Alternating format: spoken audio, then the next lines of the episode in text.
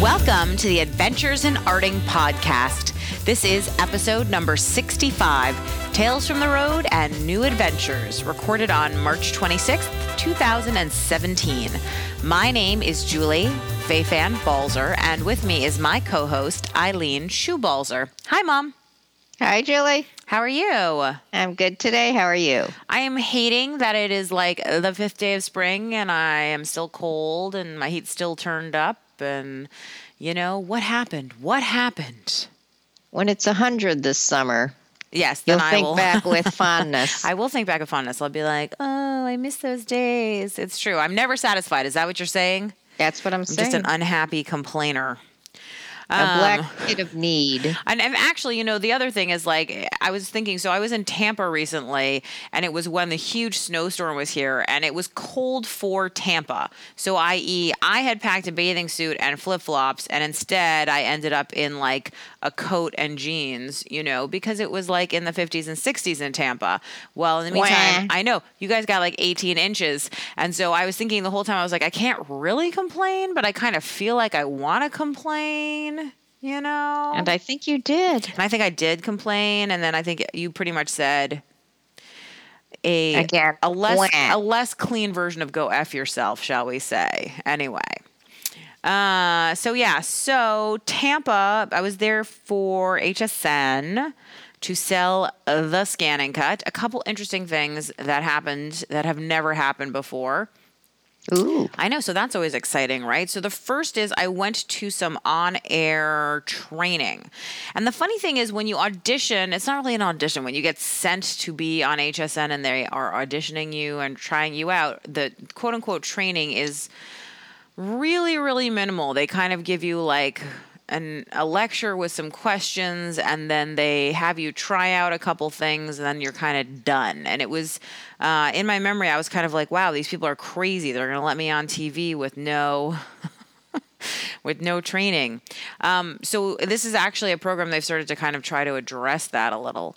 And i was skeptical when i went in i did not go as a good student with my you know heart and mind open Bad attitude. I know because I and I would say I would say I'm not sure that I was skeptical so much as I was feeling defensive when I went in. I was feeling like I was I was like worried that they were going to rip me apart and be like these are all the reasons you suck. Um, but in the end, the thing that was really exciting about it is that I learned a lot about marketing. We want to share some of that. I do want to share some of that. That's why I brought it up. So, one of the really important distinctions that I actually had a hard time understanding at first was the difference between a feature and a benefit. And before I even tell you why that's important, and it is important, uh, the uh, let's see if I can explain this as well as it was explained to me. A feature is something that a manufacturer puts in the box. It's just it's something you can touch.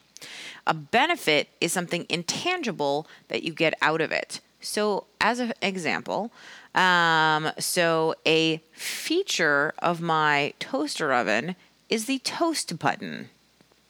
The benefit is that if I want to toast something, I don't have to set the oven dial and do a temperature. I just push it. It's one button and done. Toast. That sounds incredibly exciting. Well, don't you want to buy my toaster oven now? I'm going to just come over and take it. There you go. Uh, that's well, that I, that's so I don't want to advertise to any thieves that I have an awesome toaster oven, but I'm just saying. Um, but so th- having to think about the ScanNCut in those terms, because I think I often go straight to benefits when I'm on the show demonstrating the machine, partially because I'm an end user. And I think if you're not an end user of a product, it's easier to kind of go through the steps because you're not thinking about how you would use it. But I immediately am like, oh, I want to do this with this, and you can do this with this, and I want to show you how to do this with this, and I want to do, you know, my brain is pinging around about it. Um, but uh, the instructor was like, You have to slow down. He also said that several times. I know that I talk very fast. He's not the first person to tell me that I talk very rapidly. Right now, I'm actually in my mind saying talk more slowly, and yet I can hear that I'm still talking quickly, and I cannot stop myself. This sounds like I should be lying down to have this conversation, but anyway. Um, Runaway train. I like to talk. I, I talk fast. Anyway, So the thing is, uh, thinking about the ScanNCut this way, I realized that I talk too much about benefits without helping people to understand what this thing is you know? So then they're just having to trust me on face value when i say like it slices it dices it you know does your laundry or whatever that i need to go through you know because it has a touch screen it doesn't require a computer it doesn't require you know anything additional because it has a scanner it doesn't require cartridges. It doesn't require a computer. It doesn't require anything else. So that instead of just saying you don't need a computer or whatever, you have to explain to people why this machine is different. And it's because of those features that you okay. get the benefit. So- but then the other problem, which the trainer did agree with me, which is a problem, is that the ScanNCut actually does so much that you can spend an hour talking about it you know, and not run out of new things to talk about. And so the problem was how do you narrow it down into an 18 minute, if you're lucky, presentation? Which gets to partly why you speak so quickly. Which totally gets to why I speak so quickly because I'm so, I'm just trying to get through what I need to say, trying to get through. And so uh, I've been thinking a lot about this question, which is, actually really okay i'm gonna t- i mean this is gonna be like the most long-winded story but hey you guys are listening to the podcast anyway. You're along for the ride. Here we go. You're trapped in this car with me. Uh, so uh, yesterday at my quilt guild i went to this class that was about uh, learning how to critique quilts. And this woman had brought in some pieces to share. And she had said for her they were really all about the techniques blah blah blah blah blah blah blah. And the thing is when I looked at them, and this is not something I said to her, so I really hope she doesn't listen to the podcast. Uh, I personally did not find them aesthetically pleasing. I found the techniques intriguing and interesting because I'm a technique junkie too, but I did not necessarily find them aesthetically pleasing to my eye. Um, and I was thinking a lot about whether when you look at something, you know, do you care about the techniques that were used? Which actually made me think of I had an uh, I have a piece in an exhibit right now at the Mosesian Center for the Arts in Watertown, and uh, it's one of my rotating repeat stamps.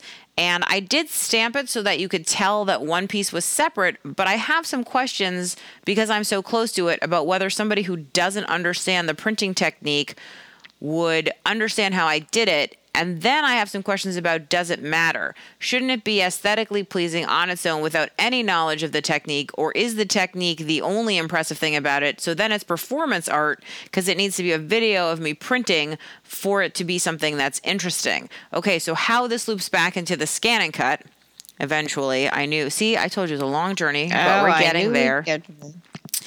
Um, is that I was thinking, like, is it better to show like a hundred thousand techniques that the ScanNCut can do? Or is it better in a short period of time to be like, here are the three things you need to know, understanding that there's so much more that you're just not going to get to, but to really cover those three things? You know, I, I don't know right. the answer. Do you have an opinion? Right. And I would say that all the auxiliary videos that you make that are on your YouTube channel, are part of the reason because uh, that you do that is because there are so many additional things. But when you're selling a machine, you're talking to someone who doesn't have one. Right. And so that that but uh, you are but you I mean it's so interesting. So I know existing users tune in because they want to see what they can do with their machine. But then again, uh my job I suppose is not to serve them. It's to serve the new customer who doesn't well, maybe you should yet. think about every time you go on HSN to do this, you throw in one new thing.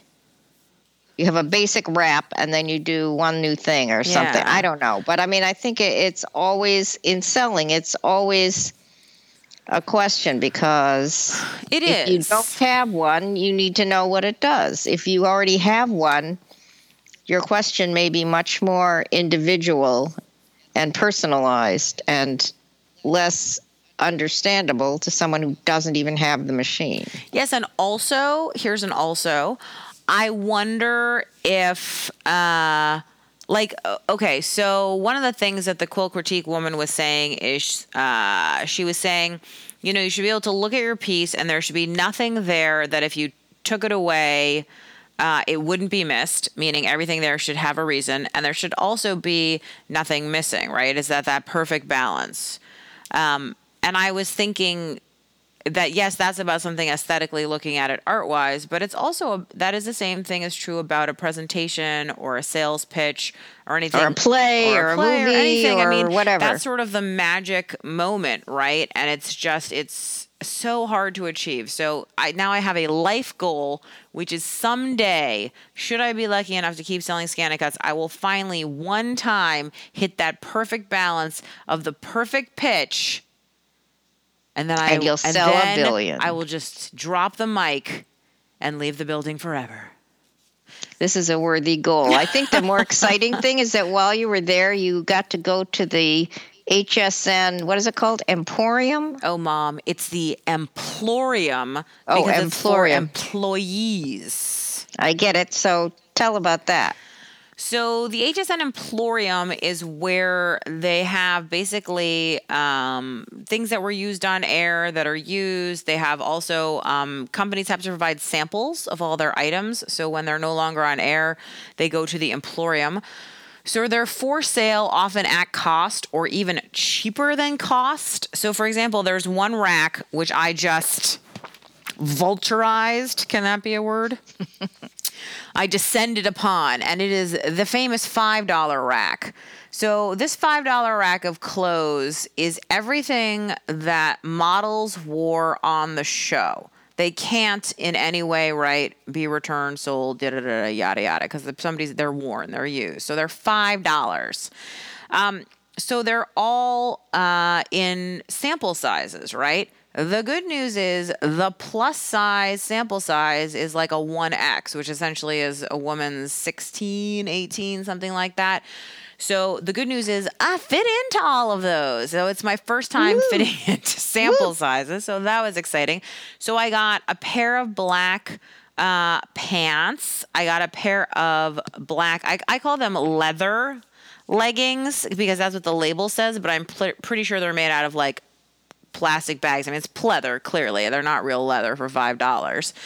Um, and I got uh, a puffy vest with a big collar, and I got a black kimono jacket. So all of that cost me $20.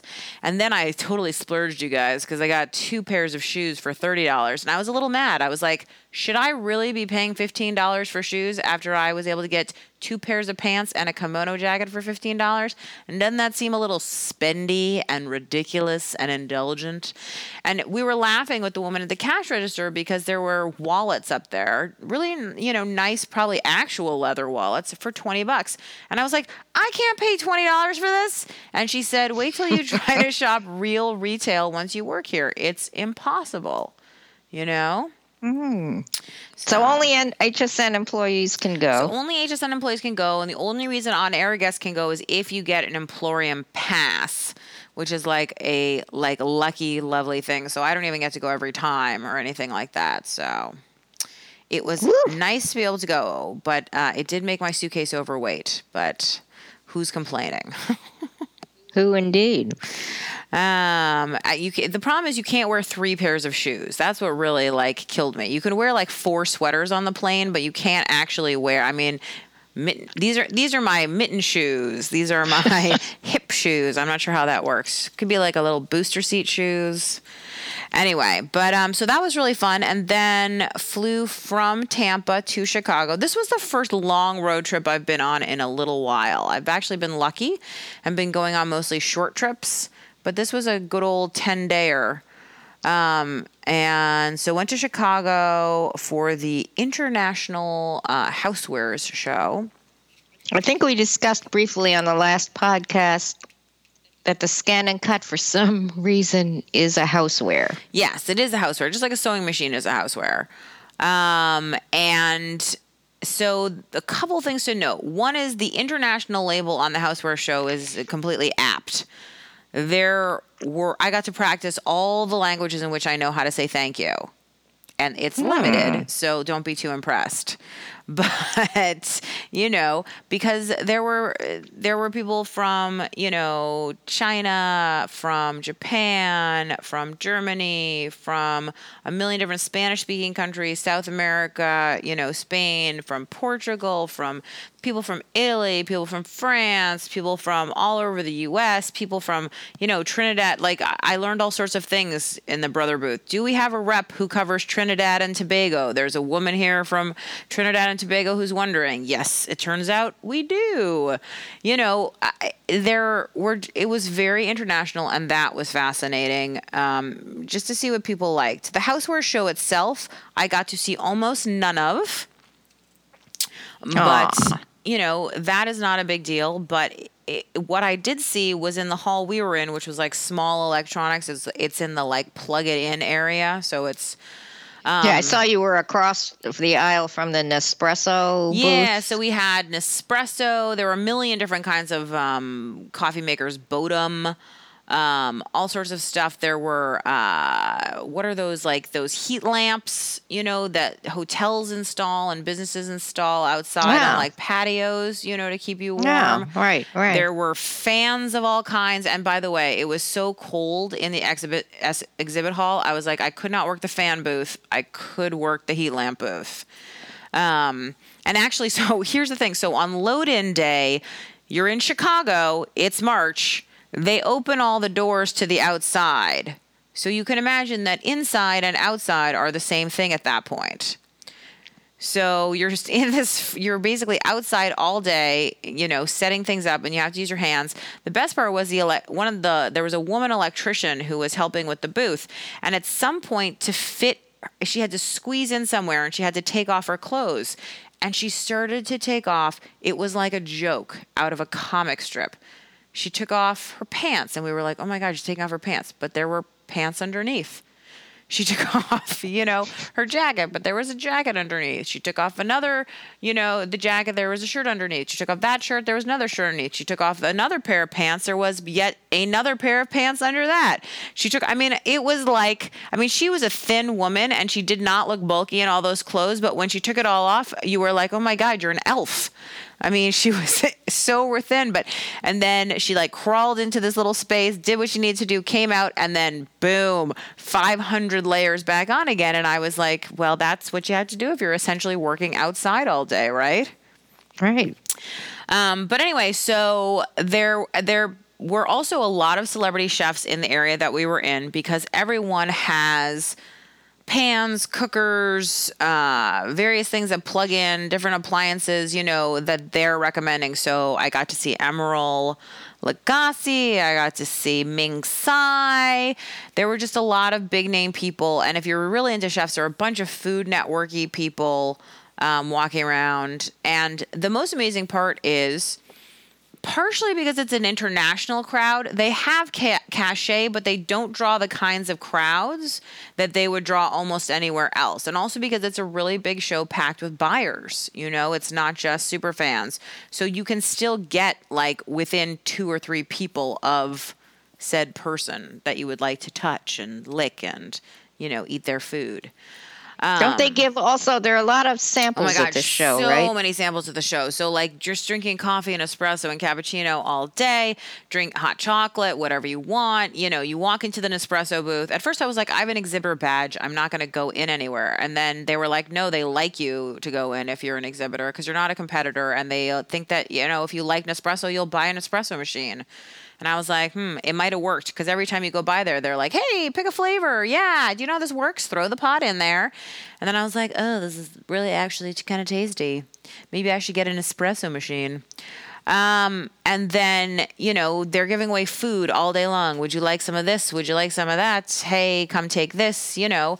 And then I saw a photo with cotton candy. Oh yeah. Oh, cotton candy, like popcorn, uh, donuts, cake, cookies, sausage. I mean, you name it. If you can shove it in your pie hole, it was there.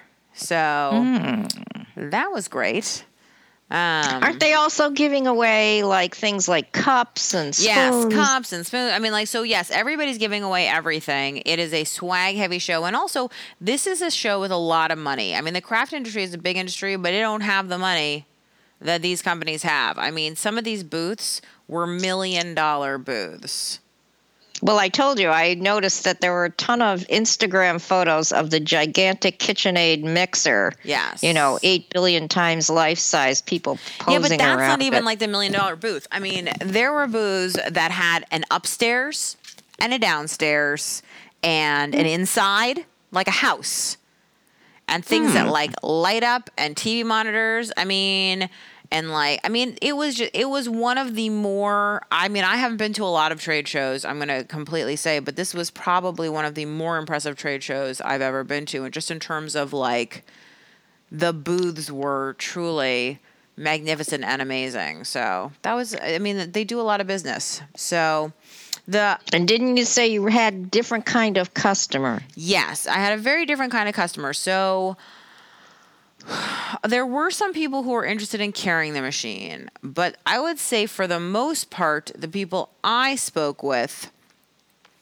were interested in using the machine in their own business.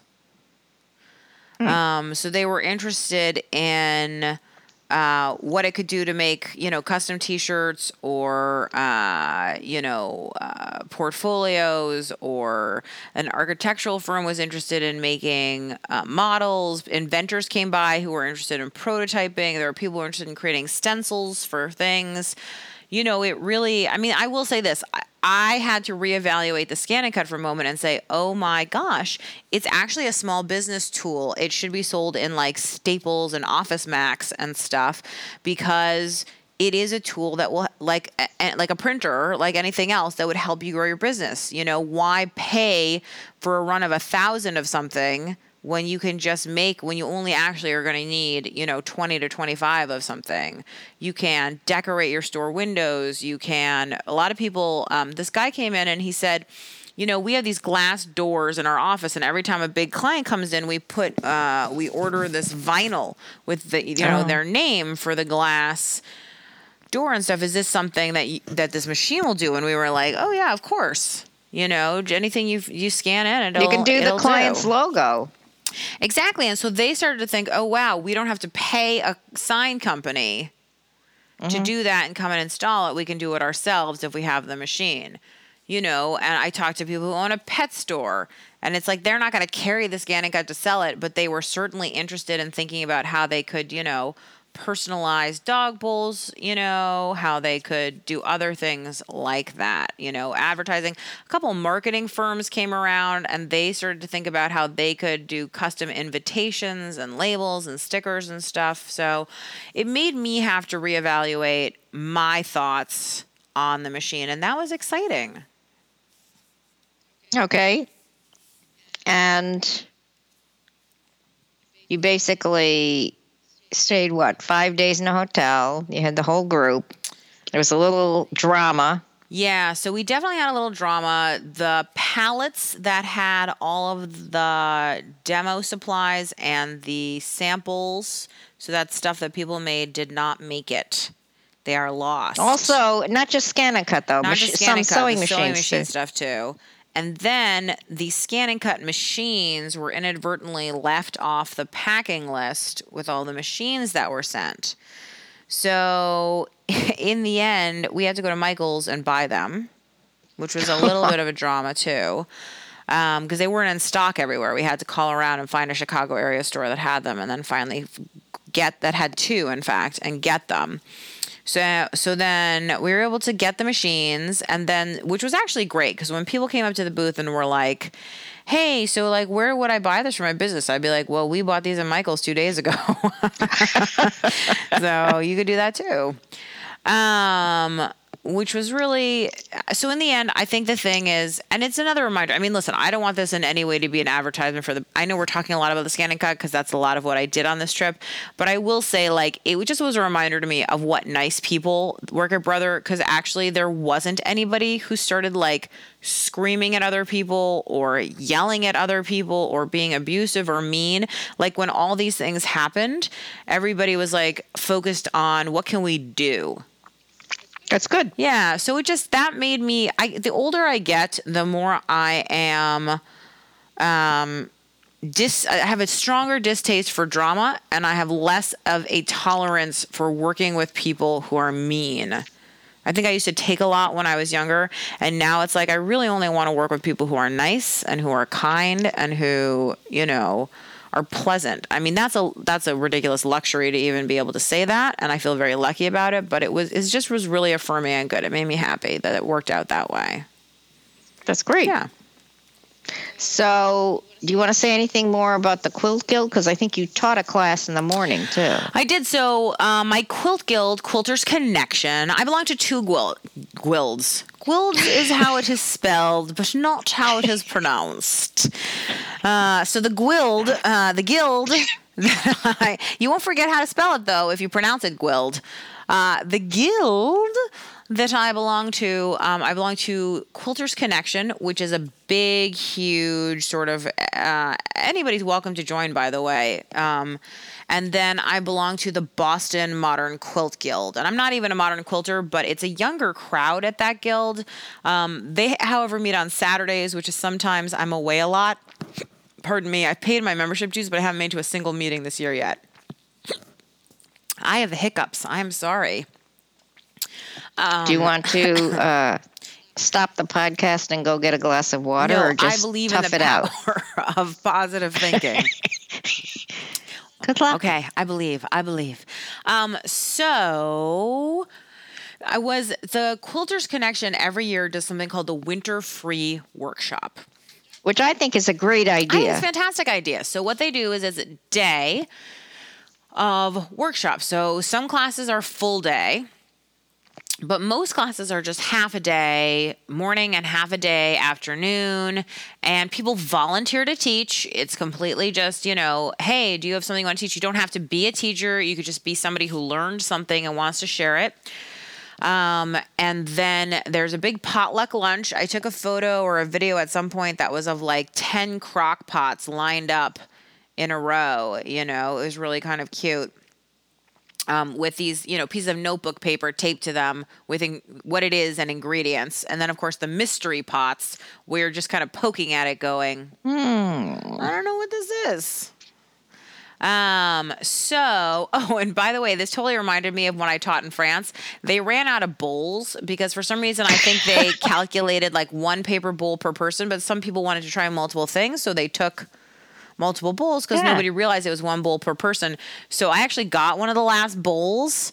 Um, but the people after me were smart enough to figure out that coffee cups, you know, Oh, just yeah. paper coffee cups are totally fine bowls. And you saw them walking around with like these little clusters of coffee cups filled with soup and mac and cheese and whatever else was in the crock pots.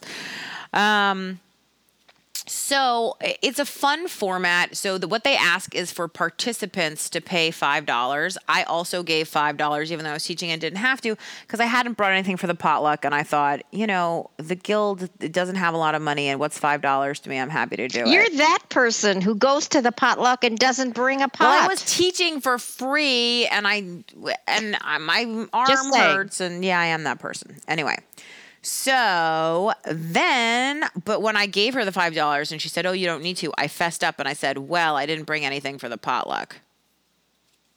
So you're trying to say your hands are clean? I'm trying to say my hands are clean." Anyway, I was honest about it. So I set up my little class, which was fabric printing and painting. You know, and I Which is not a thing that most of the people in the school most of do. these Guild people are particularly interested in, and the ones who are interested in it are way deep into it. So they're way past what I was teaching, which was a very intro class. You know, they're into like serious dyeing and discharge and things that require vats. Um, so I am used to teaching obviously like 20 students, 25 students. So this was a petite class of five. So it felt quite, you know, easy peasy. But they really enjoyed it. I really enjoyed them. Um, had fun. You know, it's always fun to see people get excited about things. And basically, we took garbage fabric and turned it into something beautiful. So that was great. Are these people who, in general, have never painted their fabric before? A couple before? of them had painted fabric before. Uh, in fact, one of them used to be the product rep, a salesperson rep for um, maybe Deco Art Paints or something like that. So Hmm. that was interesting. Um, there was a woman who does a lot of like, there were people there who have done jelly printing. There were, I mean, so it was a little bit of a mixture, but. Uh, I think the thing is they and there was a woman there who doesn't do any quilting. She's like, "Well, these techniques work on paper." And I was like, "Honey, you're talking my language. Yes, all these techniques will work on paper." Um so it was good. Why was she at a quilt So she belongs to the quilt guild for the same reason that I do. I mean, how much quilting do I actually do? I do I do true. some sewing. I have made quilts. I can make quilts, but like I I get too impatient sometimes to make a quilt because the amount of time it takes me to make a quilt is like 10 times what it takes me to make, you know, a paper project. I'm looking at the little quilt that's hanging behind you right now. I love that quilt. I can make quilts that size all day. It's like 8 by 10. Um, well, you make a bunch of them and then you sew them together and then you have a big quilt. Fair point. Fair point. The divide and conquer theory. The sum is greater than the parts. I already made a quilt called that actually. Okay, so long story short, um, so that's the class that I taught in the morning, and then I ate my illegal, illicit potluck lunch, and then in the afternoon I took this critique class. Um, I belonged to a cr- quilt critique group for about a year while I was in New York, and it was fantastic and it pushed me really really far. And i have long wanted to belong to another one but um, i I talked to this woman for a while. Her crit group has been going for almost 30 years um, and I said, you know, what's the secret to the success? Because a lot of people try these crit groups, they come, they go. And she was like, you know, the first thing is geography. It sounds stupid, but if you have to drive more than 20 minutes, You won't, go. It'll just fall apart, right? And the second thing, in her opinion, is she said she's you have to make sure that people are in the same, uh, feel the same about sort of sharing critiquing that you do, you know. And she said, interestingly, what we have discovered over the years is that there we have many of the same values inadvertently, and that's part of the reason that we've gelled. There's only I think there's five of them, and she basically said, you know, they're all on their first marriages still. They all uh, love libraries. They all, I mean, there were like these random things, but you can see how they would make for compatibility. She said, you know, we all uh, have opinions, but are able to be in the background, don't have to be the center of attention. You know, we all, and I was thinking it's it's hard to find groups like that where that can be. And she said, you know, we have had people come and go. There are people who've drifted through for a couple of years here, a couple of years there. You know, we have had people change, but you know, there's a core group. So I remember when you ran your theater group, Hmm. your theater company, and you were developing new plays, and there would be a reading, a public reading of one of these new plays, and your the members of your group and the public, if they wanted to, would sit around afterward and talk about the play. Um, you had some rules like when you're giving critique, the person who wrote the play doesn't respond; they just listen. Right. And the reason that we, I mean, I have very specific feelings about critique, which are not necessarily totally in line with this woman's. Some of them are. But um, for instance, I personally believe that one of the things that happens in critique, even if you want critique, is you get defensive. It's natural. It's like the way that I walked into the meeting at HSN. You feel like you might be under attack, and so you get defensive. And the problem is, if you're allowed to speak, then instead of listening, what you're doing is formulating a response. Okay. So the idea of you not being able to speak until the end was not that we don't want you to say anything. It's just that you need to listen and hear it. F- And I mean, you know, this is true unless you can't hear what I'm saying, mom, because you're feeling so defensive, which is What do you mean by that? Exactly. Uh, you know, it's hard to listen. It's hard to hear things. I mean, I think that I hope that someday I will sit next to somebody at a guild meeting or at an art class or something and we will gel and I'll be able to say, hey, let's do this crit group thing and find some people. But I, I mean, the thing is, four or five people is really the right amount of people. Mm-hmm. You know, more than mm-hmm. that, it's mm-hmm. too hard. Smaller than that, there's no point. Anyway, goals. Personal goals. I try, mom. Speaking of goals, you've been sort of turning over in your mind this new thing called a bullet journal, bullet journal. Yes, well, and it's not really a new thing. It's a new to me thing. So Yeah, and it looks like a lot of work to me. so why don't you explain it and then say why it might work for you? Okay, so I'm a, I'm a storyteller, so let's let's go kids on a long story. Once upon a time there was a girl named Julie and she was working on some segments for season three of Make It Artsy, which is filming in May. Uh, for Sakura of America, who makes my beloved, you know, uh, Pigma microns and koi watercolors and Permapaque pens. And one of the things they said is, would you do a segment for us on bullet journaling? And instead of acting like an, a, a jerk who doesn't know what bullet journaling is, I said, oh, of course, I'd be happy to do bullet journaling. And then I immediately went home and Googled it.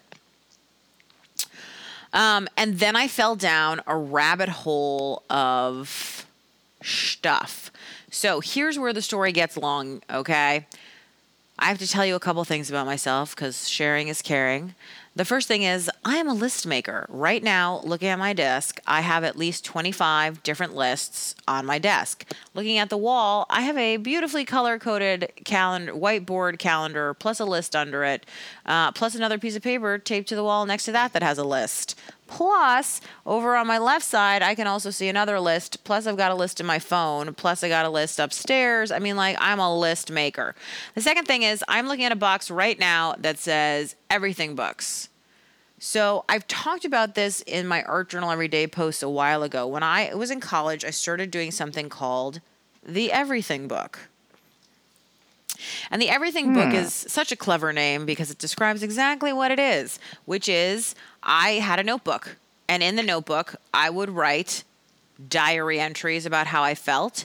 I would write to do lists. I would write phone numbers I didn't want to lose. I would write random thoughts. I would doodle. I would write events not to forget. And then when the book was full, I would start the Everything Book number two, the Everything Book number 27, um, whatever it was. But it was like, it was my everything book.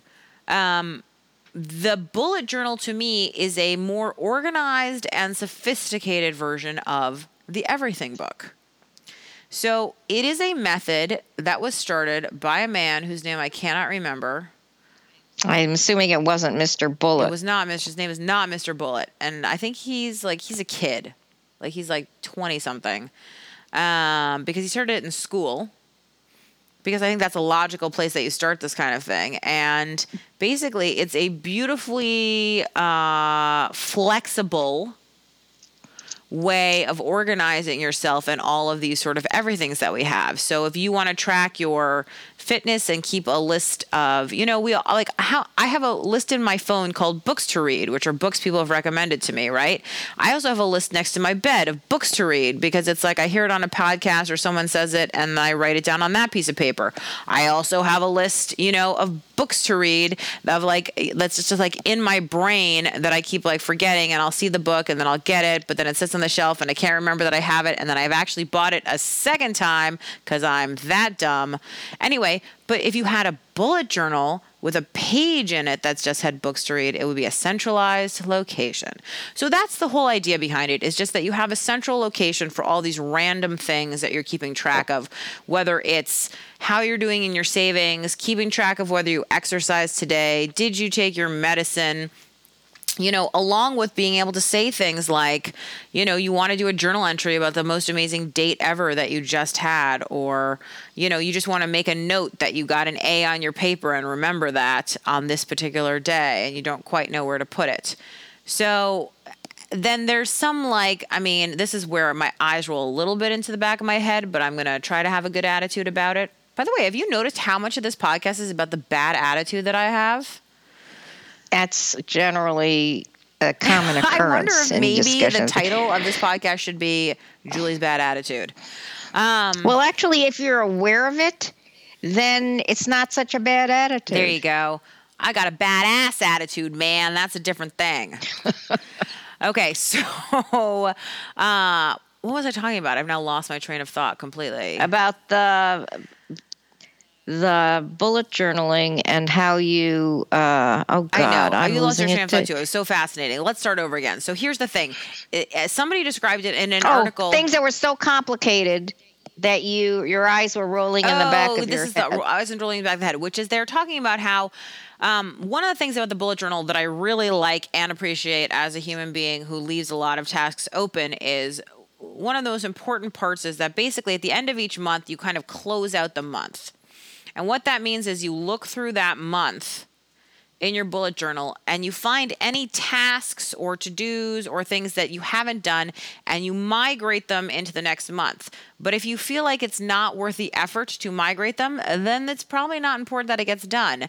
And similarly, hmm. if you discover that you have now migrated the same task four months in a row, perhaps it is time to evaluate whether you actually want to or should do that. And I really like that idea of sort of a month by month closeout where you kind of evaluate how that's working and whether that really should be shifted. Because one of the nice and terrible things about computerized systems is they'll do that work for you and just carry the list you know, onward, but that manual need to do it does force you to think about it. And it reminds me a little bit of how um, when I, you know, I have a box in my craft room that's called, if I'm too lazy to put it away, it goes in the donate box.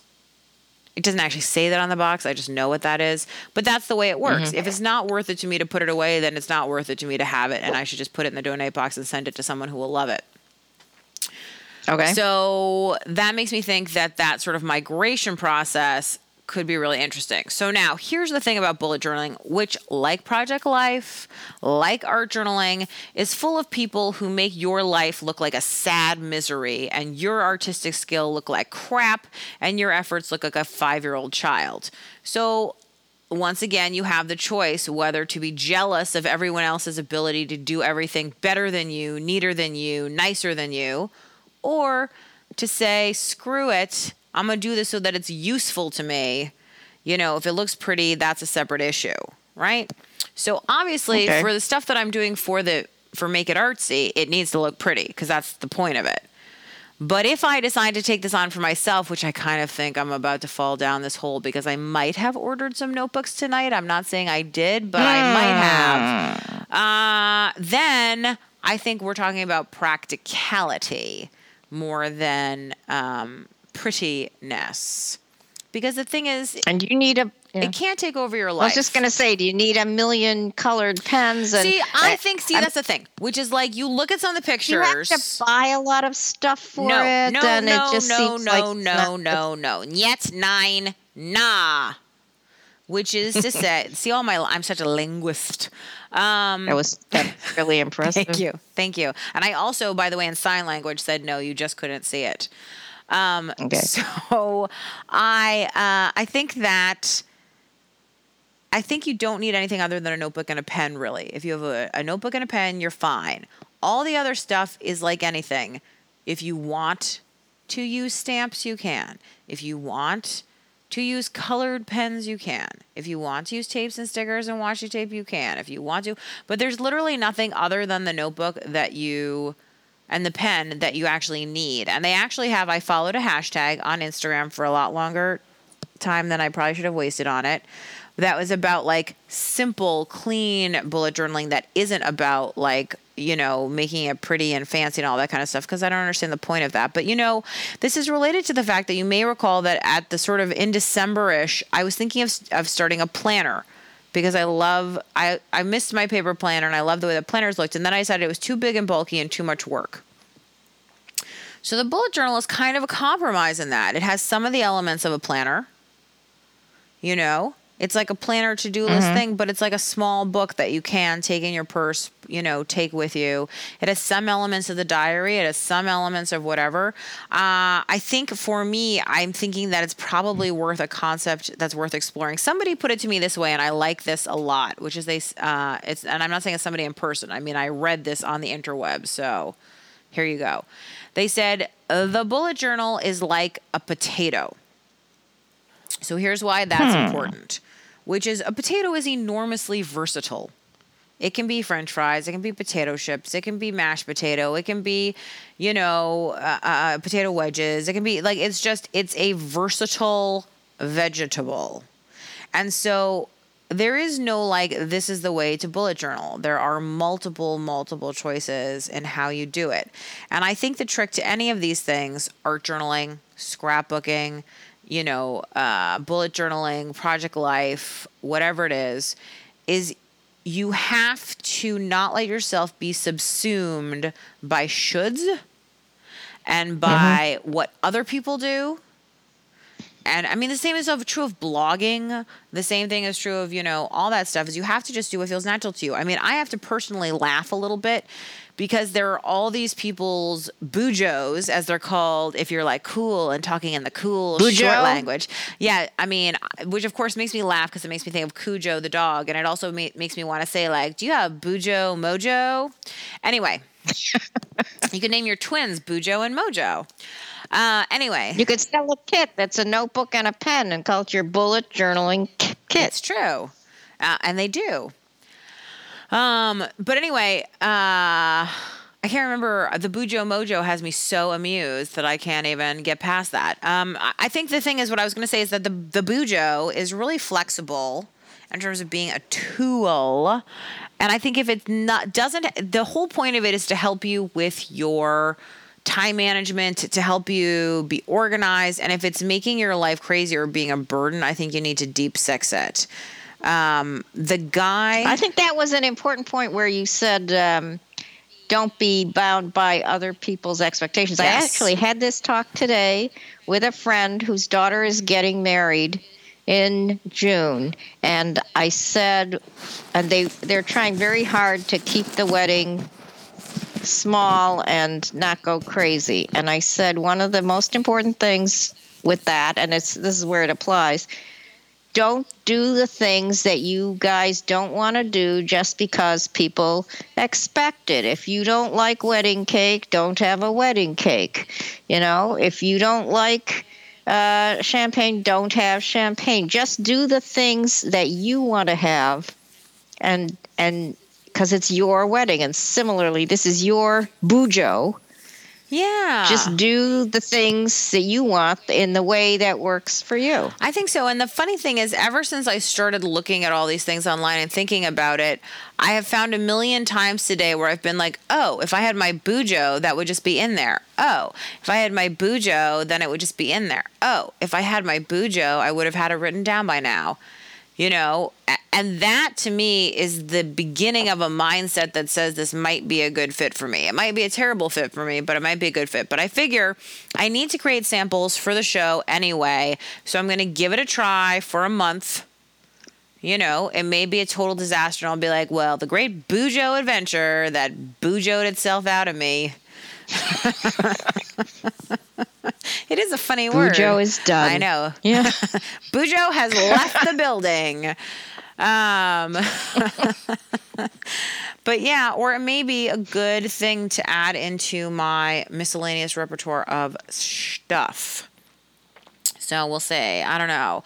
But I'm intrigued. I'm excited. I might have ordered a notebook. I'm kind of or two. actually, I might have, but I'm not saying anything. And I might have ordered a mini ruler because it was cute. Oh. You like anything mini. We all know that. Everybody likes anything mini. Come on. Everybody likes mini things. So yeah. So I'm excited about that. I will be sure to share the good, the bad, and the certainly ugly. Thank you. Do you want to talk about your new online class? Sure. So I've been madly working on this new online class. In fact, mom, I, I think I, I talked through some ideas with you because I've been thinking a lot about um, you know, the mechanics of the design. So the class, I guess I should backtrack. The class is about designing stamps that pattern. And the mechanics of designing the stamps is really easy to teach. You know, that's like if this point matches that point, then they'll line up. If this point matches that point, then they'll line up, you know?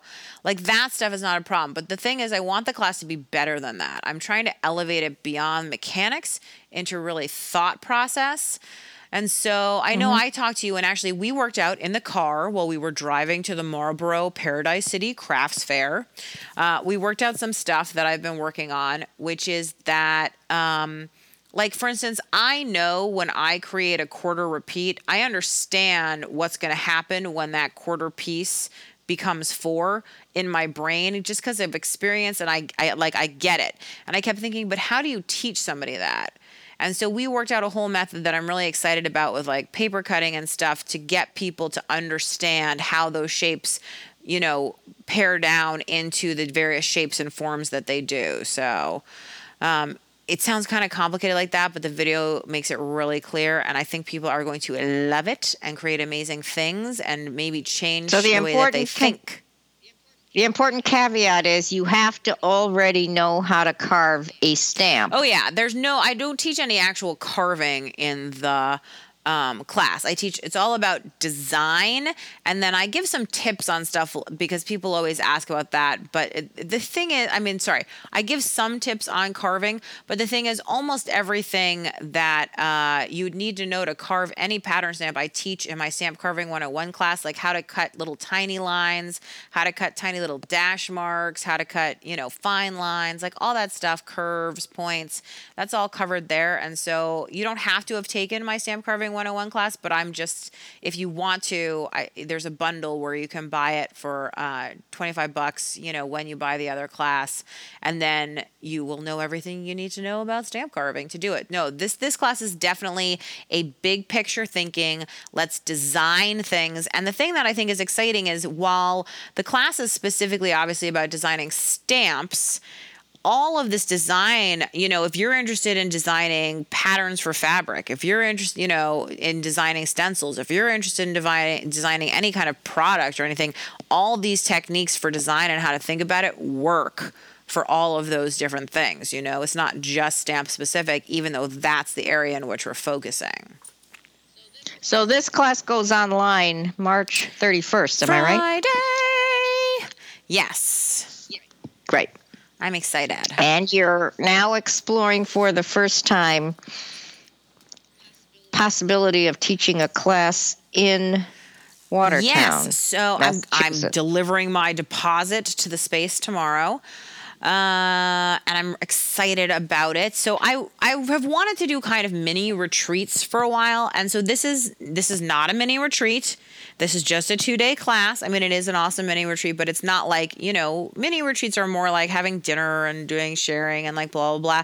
But I wanted to first test this space out to make sure that it was going to work. I think it's going to be fantastic. So I'm excited about that.